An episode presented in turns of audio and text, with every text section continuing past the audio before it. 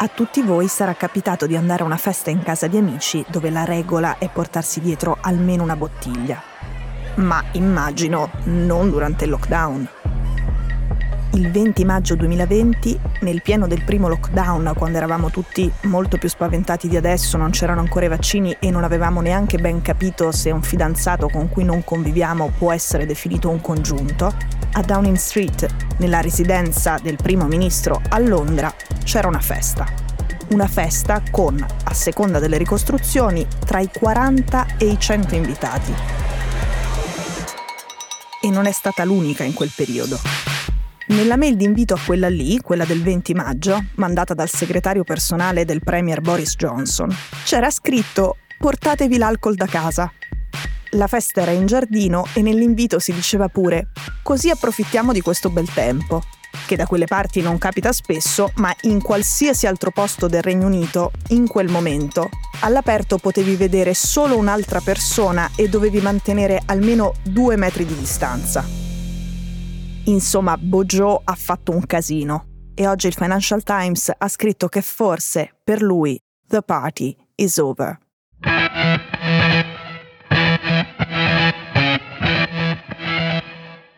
Sono Cecilia Sala e questo è Stories, un podcast di Cora Media che vi racconta una storia dal mondo ogni giorno.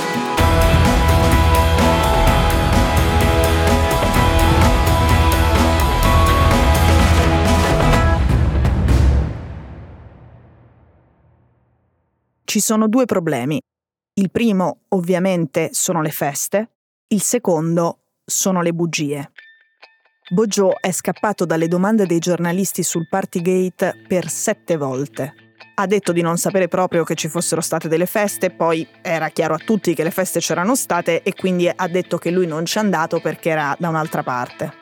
Poi però sono arrivate un po' di persone che parlando con la stampa hanno detto che il primo ministro e anche la sua nuova moglie c'erano e come. Mr. Speaker, I want to apologize. I know that millions of people across this country have made extraordinary sacrifices over the last 18 months. Oggi all'ora di pranzo il premier britannico ne ha dovuto rispondere davanti alla Camera dei Comuni. Ha chiesto scusa, ha detto che sa che sono tutti molto arrabbiati con lui e che alla festa c'è stato solo 25 minuti per salutare, poi è tornato nel suo ufficio a lavorare. È stato un massacro. Anche ieri lo aspettavano in Parlamento, ma lui non si è presentato e ha mandato un ministro al posto suo, che diciamo, date le circostanze, non è stato un gran segnale. Certo, anche presentarsi sarebbe stato parecchio imbarazzante.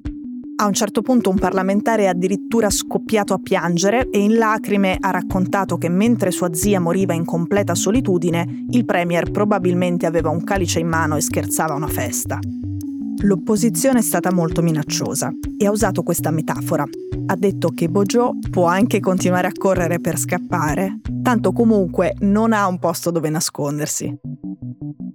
Pure Scotland Yard è finita nel mirino. Visto che ovviamente fare festa durante un lockdown è illegale, in tanti si sono chiesti perché non abbia aperto un'indagine. Adesso la faccenda è diventata talmente grossa che infatti Scotland Yard ha aperto un fascicolo. E per Bojo questa è un'altra notizia orribile. Lui ogni giorno si sveglia e ha un po' di amici in meno del giorno prima e un po' di nemici in più, anche nel suo partito. Infatti, sempre il Financial Times ha scritto che i conservatori adesso si chiedono se ormai non rimangano solo due opzioni. Sparare un colpo secco o accettare questa lunga agonia? Che messa così sono due opzioni che implicano comunque entrambe la morte politica del leader. Veloce oppure lenta.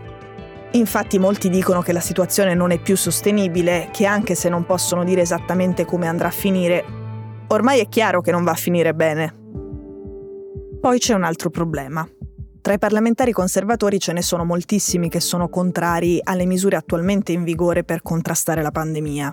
E Bojo a questi contestatori interni ha dato un'arma che per loro è un sogno. Sfruttare l'incoerenza del Premier per fargli ritirare i divieti e dicono che altrimenti loro gli tolgono la fiducia.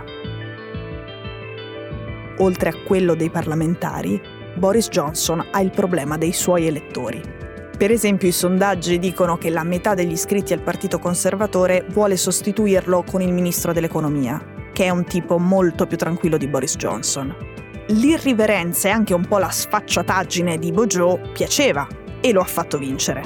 Ma adesso, come in tutti i grandi classici, rischia di essere la caratteristica che lo fa cadere.